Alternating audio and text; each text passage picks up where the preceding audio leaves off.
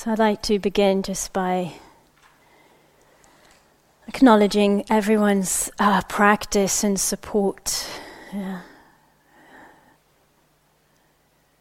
for each other, towards each other, and for this uh, unfolding of the retreat. Very much like to to call this part of the retreat. We're like in the heart. Yeah, we're in the heart of the retreat which is a very precious place. Yeah. And it, um, you know, sometimes comes with its own challenges also. Yeah.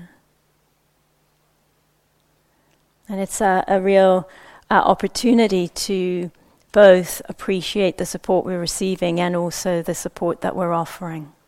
And kind of find it particularly tender this time because, you know, there's this whole experiment we're doing with running a hybrid retreat for the first time, and, and there's just such a sense of um, whether willingly or not, you're all supporting that. So, kind of also acknowledging that particular aspect, exploring this new form together yeah, really an opportunity to feel that, that support that's kind of radiating into Gaia House from everyone that's practicing with us yeah, online and all the work that's been done at Gaia House to make this possible, and then also the support that we're radiating out from Gaia House into, into the world.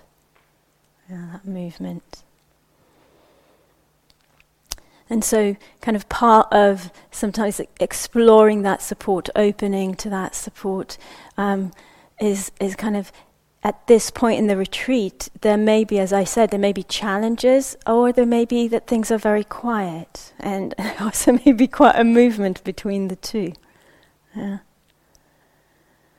And um, and it can sometimes kind of take kind of more attention from us about how are we with each other around this. So, you know, we might kind of smile at someone, and, and yesterday they smiled back, but maybe today they're a bit more insular yeah, in their own space, and can we be okay with that? Yeah, just kind of offer that smile, not expect something back. Yeah. Or we might feel very connected and, and want to share a word or a sentence or a chat with someone. Yeah? And then just remembering the others around. You know, feel the beauty of that. Yeah? Feel the beauty of that connection and then explore how can we how can that come? Yeah. In a form that kind of holds the space for, for that diversity. Yeah, it's really beautiful exploration for us have that care, have that sensitivity, have that exploration.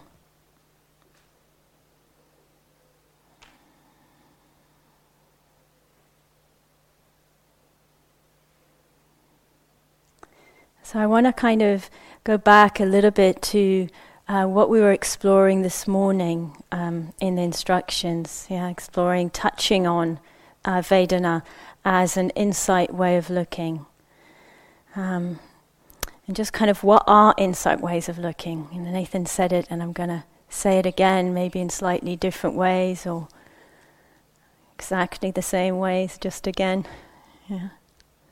Uh, insight ways of looking support. Yeah, they support non-rejection. Non-rejection. They support non-demanding on experience. They lessen um, the push and pull that we habitually have with experience.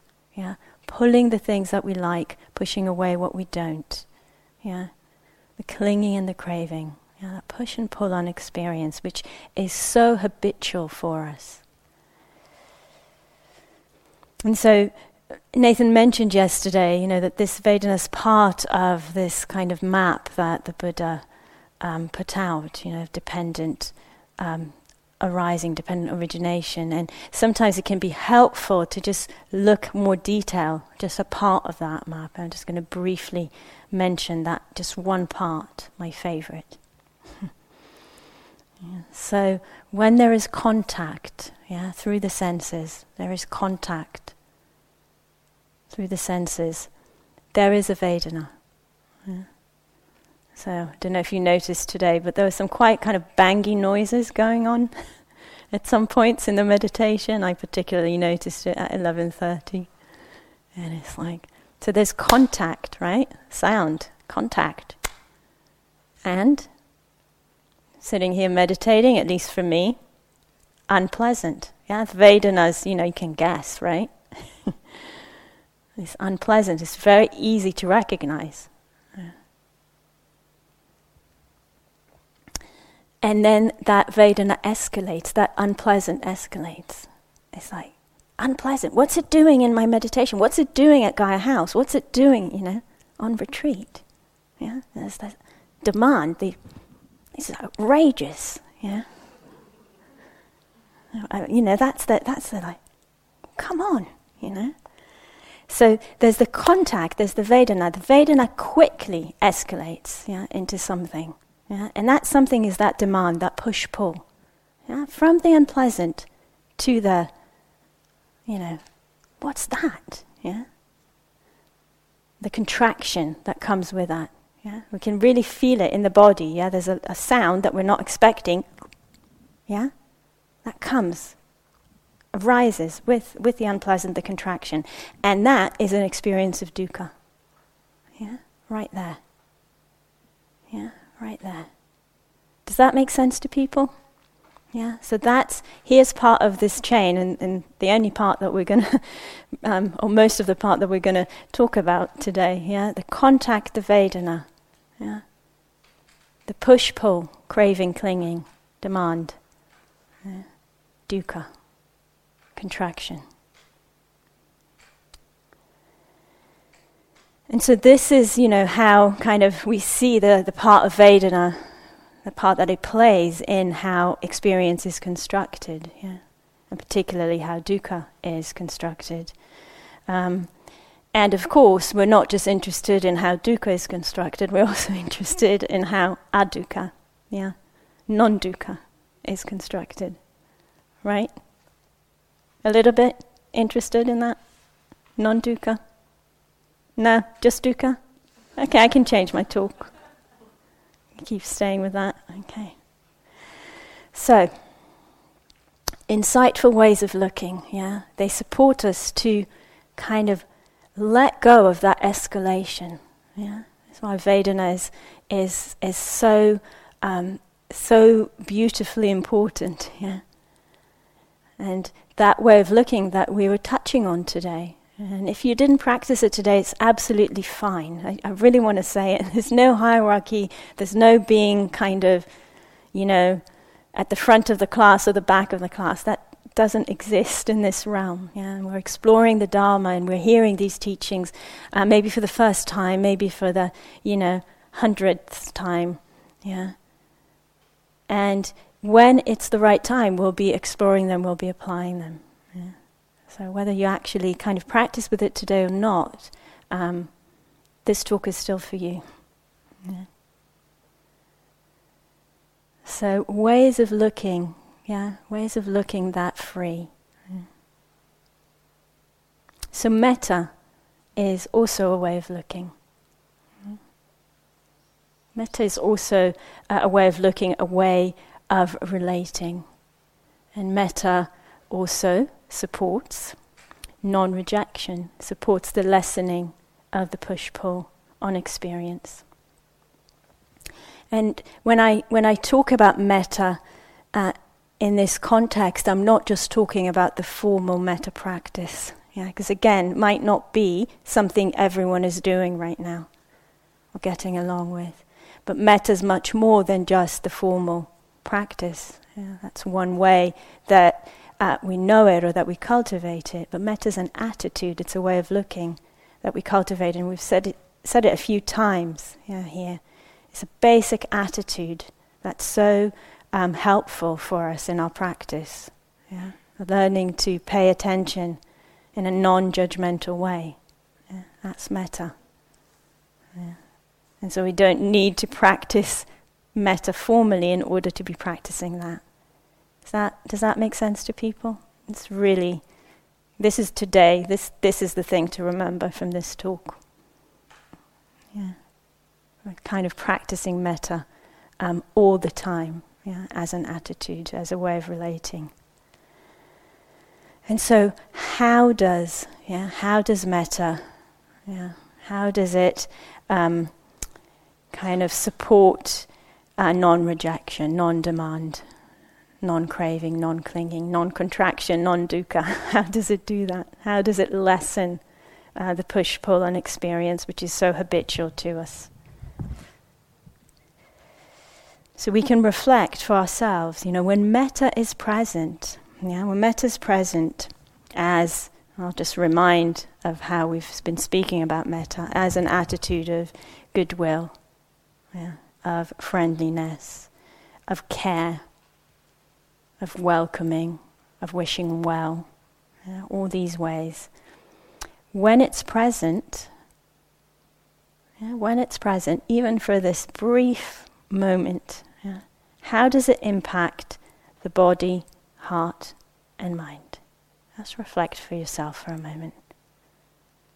When that kindness, when that friendliness, that care, when it's present, what happens to the heart, mind, and body?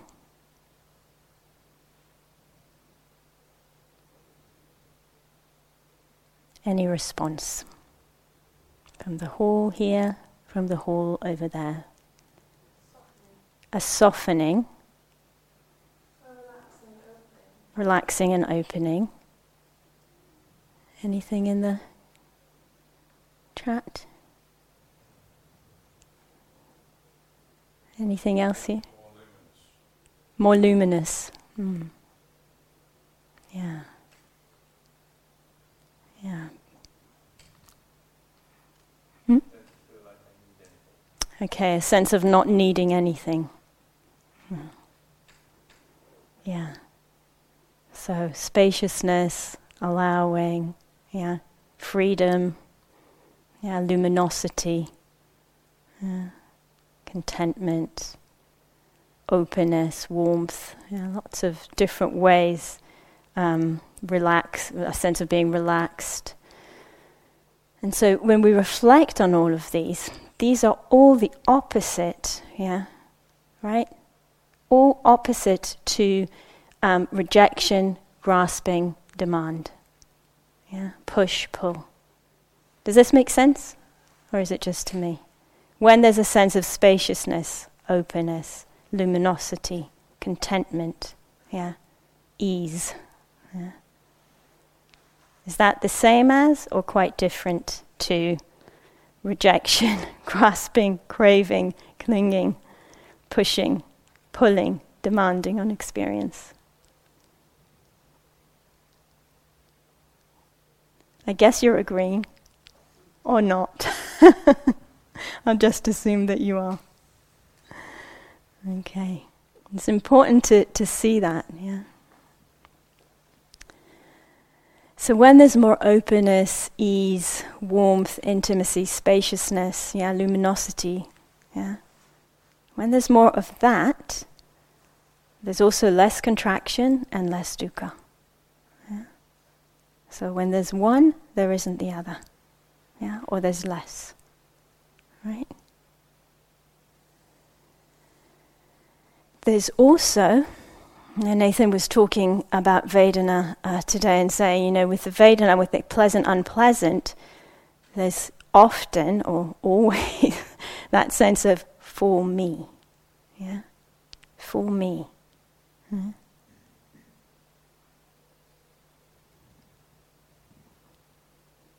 It's just, was that just me that heard a weird sound there? Maybe. So, when there's push pull, when there's contraction, when there's dukkha, when there's resistance, when there's clinging and craving, yeah, there is a sense of me, yeah, there, yeah, quite strong. This is about me. This is for me. Yeah. When there is metta, yeah, present, which comes with, yeah, more openness, more ease, more luminosity. Yeah. More space. More intimacy. Yeah. Less contraction, less dukkha, and less for me. Yeah.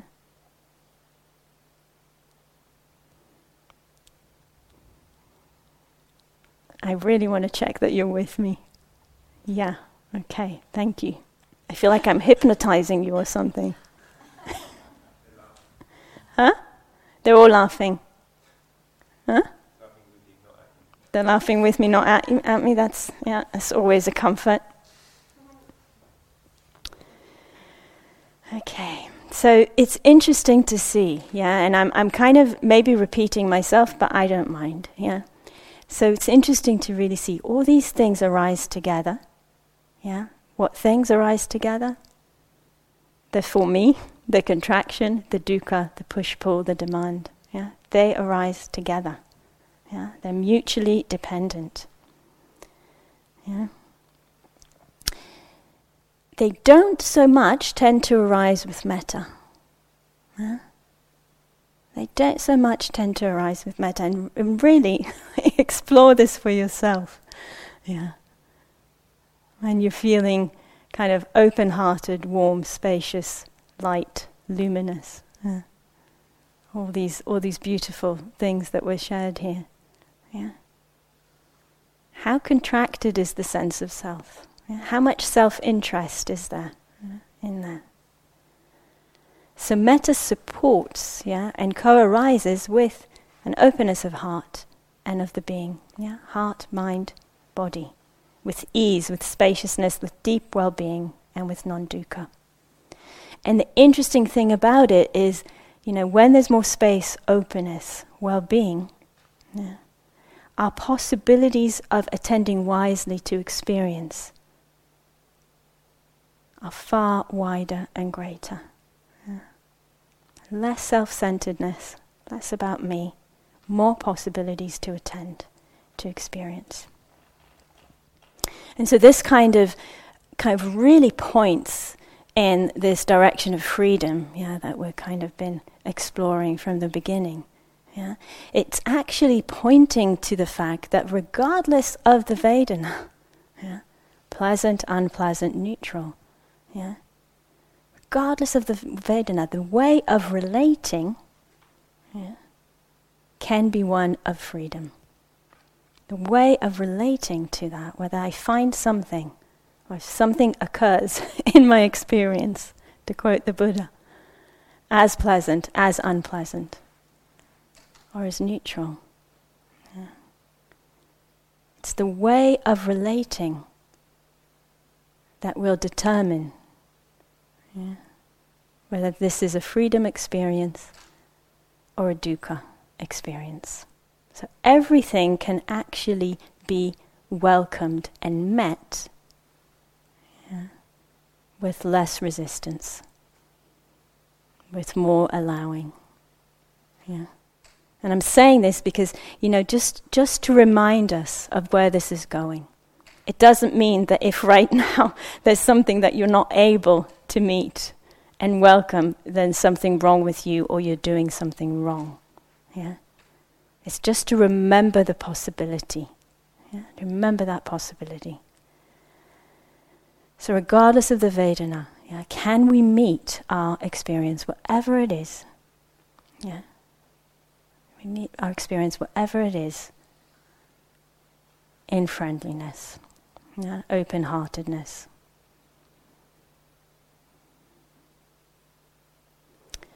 So the less reactivity, the less we are um, propelled yeah, and imprisoned in that chain of reactivity. So remember that contact Vedana, yeah, demand, clinging, craving, dukkha, yeah. The less we're imprisoned in that, yeah, which means the less reactive we are, yeah the more responsiveness is available to us. Yeah, the ability to respond to our experience, the ability to respond. And the more well being is available to us.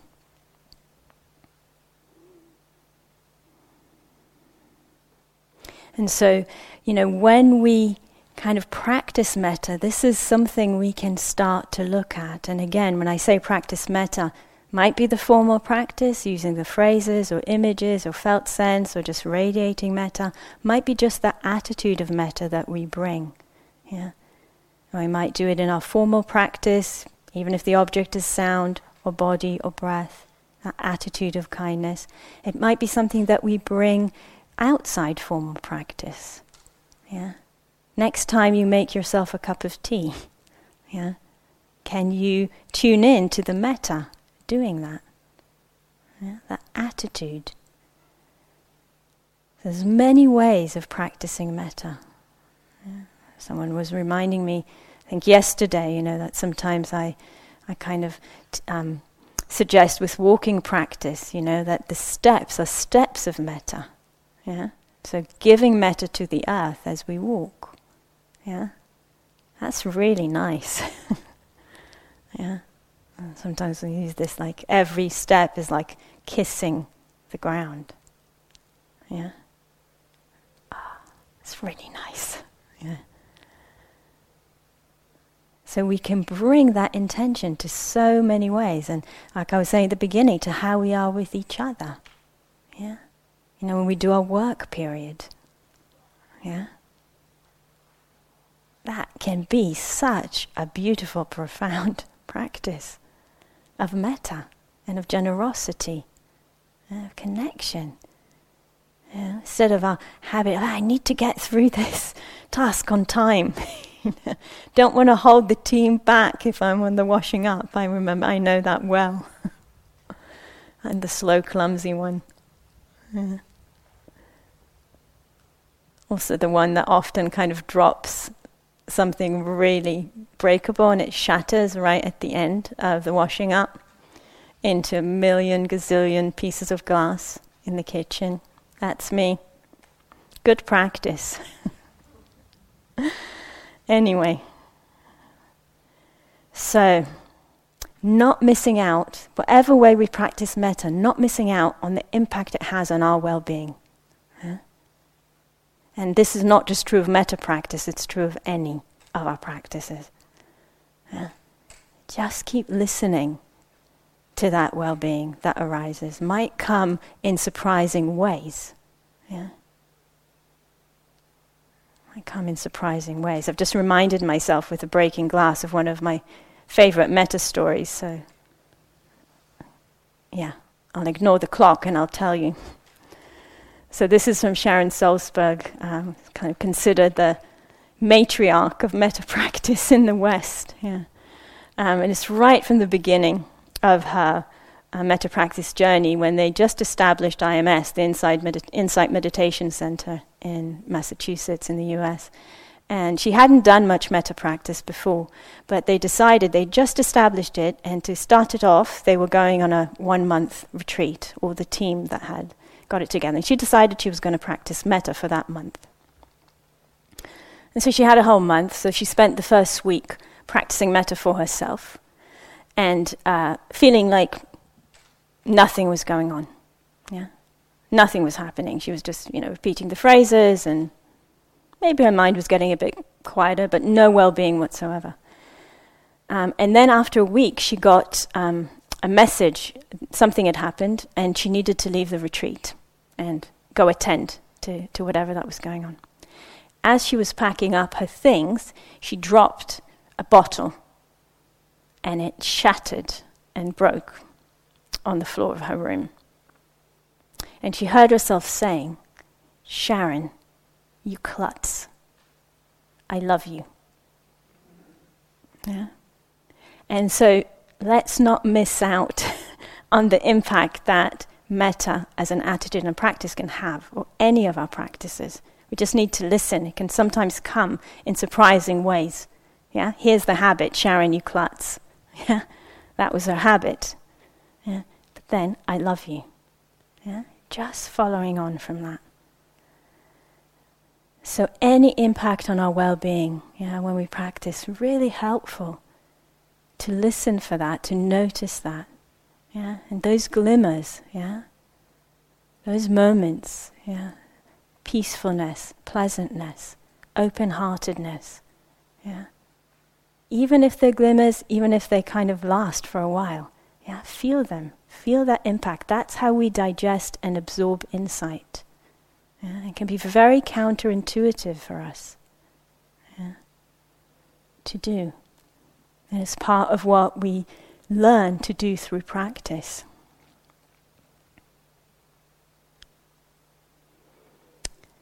So when we, we practice in this way, kind of with this meta meta attitude, yeah, we, um, you know, it's a really deep and profound cultivation.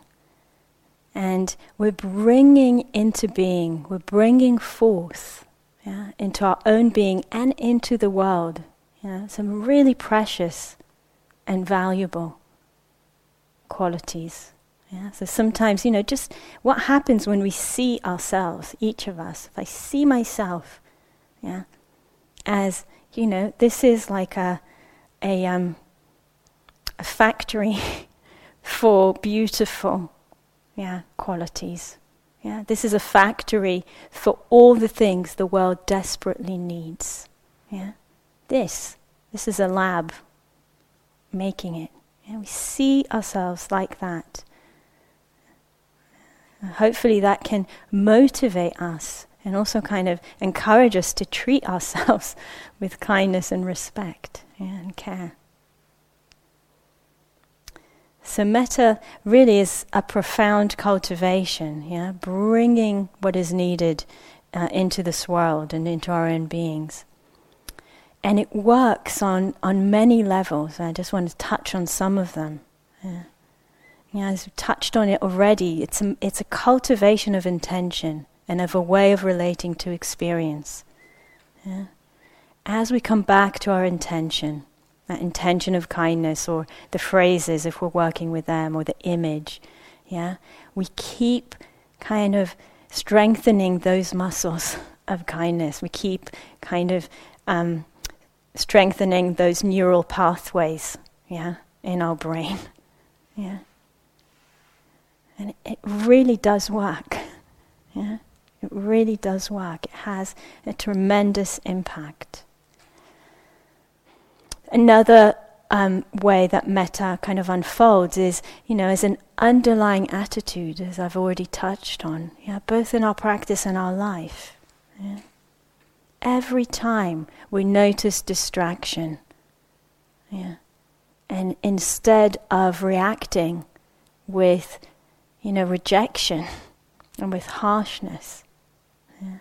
We respond with kindness and clarity of intention. Yeah. Every time we do that, yeah, we, we align yeah, more and more fully with what we wish to be, who we wish to be, and what we wish to see in the world. So, metta is also an insightful way of looking. I, I kind of said that near the beginning. Yeah, it's rooted in insight and it also leads to insight. Yeah. And this is true on mun- multiple levels. Yeah. It supports us to see yeah, how experience is shaped by the mind, yeah, by the way of looking, by the attitude. Yeah. Supports us to see that. It supports us to see that the mind is not fixed. Yeah? So important. Yeah? The mind is constantly, yeah, constantly being shaped by our habits, by what we pay attention to, by how we relate to experience. It shows us that we can incline the mind to wholesome ways of looking that free. Yeah. Yeah, that doing this again and again and again has meaning. And the more we do it, yeah, the more flexible our minds become. I say mind, I mean heart mind. More flexible they become, and also the more accessible, wholesome ways of looking become for us. You know, Nathan mentioned, I think it was yesterday, that I'm aversive type. I'm not going to argue with that. Fortunately, it's true I had like what is it now 49 years of you know, being getting pretty good evidence that that's the case. Um, and yet, you know, that you know, that's where we see the fruits of practice. Yeah. See, ah, that's the tendency. And like Sharon Salzberg with calling herself a klutz, that uh, that you know aversion and irritation it still arises. A lot, yeah. But so much of the time, along with it, arises metta. Yeah? Arises gratitude, arises appreciation, which means the aversion and the irritation doesn't catch. Yeah? Doesn't catch. And Dalai Lama, um, one of my also one of my favorite quotes from him. He was asked once in an interview um, if he still experiences negative mind states. And of course, he laughed uh, in, in response, and then he said, Of course. Of course, I experience negative mind states. But they are like writing on water. Yeah? They appear and they disappear. They don't stay. They don't catch.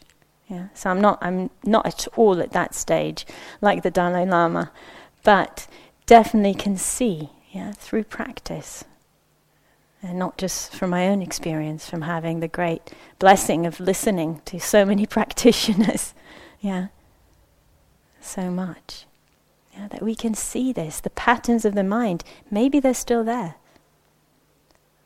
but they don't have that same momentum. Yeah, because alongside them, something else arises. Yeah. And often, you know, they might not even arise, but the wholesome is what will come up. So, metta also opens us up to see um, not only yeah, that our experience is shaped by the mind, but also, yeah, also to see our mutuality with other beings. Yeah. To see our mutuality and our mutual dependence with other beings and with the earth. Yeah. To see that every living being yeah, shares our own wish to be happy and safe. Yeah? Every living being. I'm including plants in this. Yeah. And I would very much leave it open about what we call inanimate, inanimate objects. Yeah. But every living being yeah, wishes for that safety, for that well being. And so the question that arises for us is what happens, again and again, what happens when we relate to each other through this way of looking? What happens when we relate to ourselves in the multitude of ways that we appear? Yeah? Through that lens of seeing, yeah, that common wish to be safe, to be well, yeah, to live with ease. So, what happens when we relate to others that way? What happens when we relate to ourselves that way? What happens to our own experience? What happens in the world?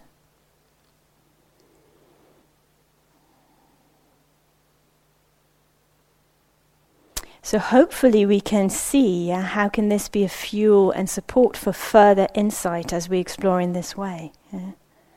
You know, just looking. Yeah, first of all, for that well being that arises through practice. Yeah, the question that I asked early on when metta is present yeah, what does it feel like yeah, in the body, heart, and mind? See, this is a fuel and a support. What do I learn as I practice this way? About the solidity of self and other. Mm. About what actually brings happiness and well being and what doesn't. About how experience is shaped.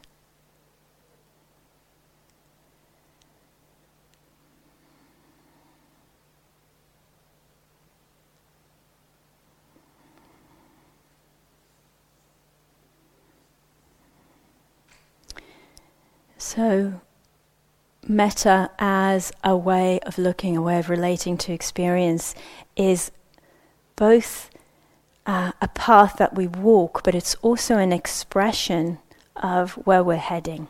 Yeah?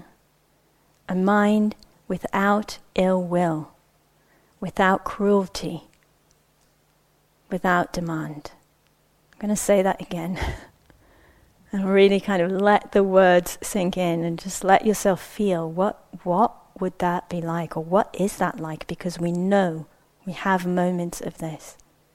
A heart mind free from ill will free from cruelty free from demand.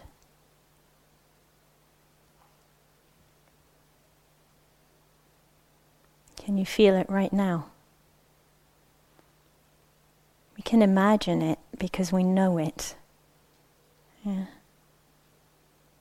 So, so much of the time we can invite ourselves to remember yeah, because we know it. Yeah, it's like an echo, a resonance in our being that we know.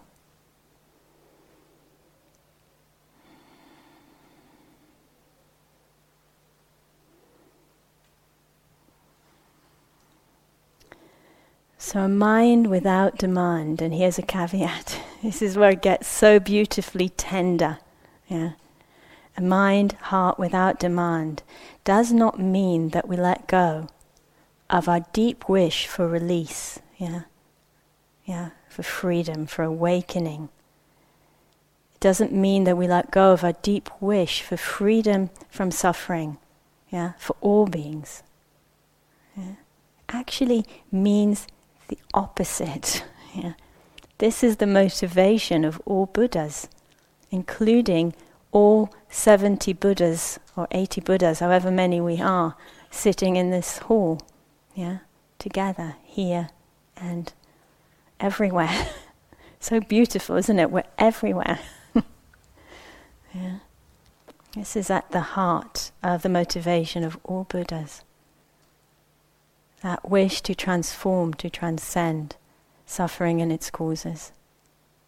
Yeah, for ourselves, in ourselves, and between us, and for all of us.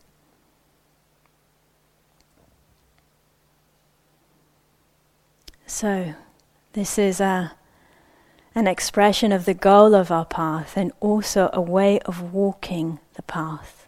Yeah, a way of walking the path bringing into being that we, that we wish to see in the world. Yeah? Again and again and again. Doesn't matter that we have to keep remembering. Yeah? Just keep bringing it into being. Every moment. Every moment we remember. Buddha had this lovely expression. He said, drop by drop, the water pot fills. Yeah. And it's that sense of that drop by drop. Yeah. Can be enjoyed, can be nourishing. Yeah. And can gradually fill that water pot. So I'm gonna I'm gonna end and leave you with a practice question, which is one of my favorites. Yeah. Yeah. It's really simple. It's just this question. Any situation. What could metta look like here and now? Yeah. What could metta look like here and now? Any situation, contracted, yeah, open, aversive, greedy, yeah, full of metta. Yeah. What would metta look like now? Any situation. And drop in that question. So many possibilities.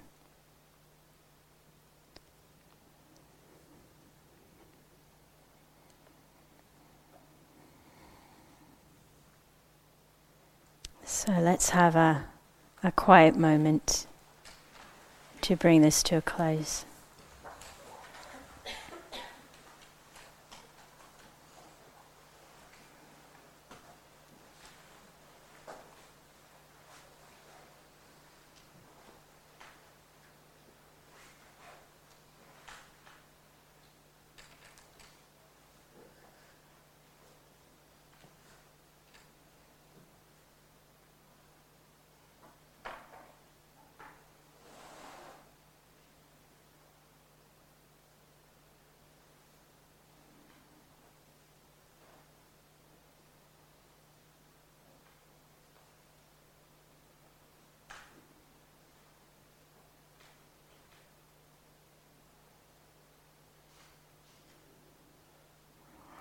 So may our practice continue to nourish the wholesome, the beautiful, and the freeing in our own hearts and minds, and in the world that we share and all its beings.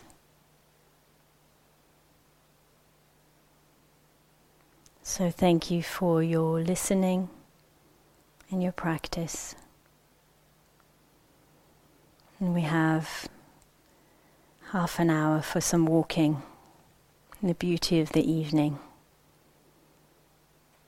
in the tenderness of nature. And then we'll come back for our last meditation of the day together. Thank you.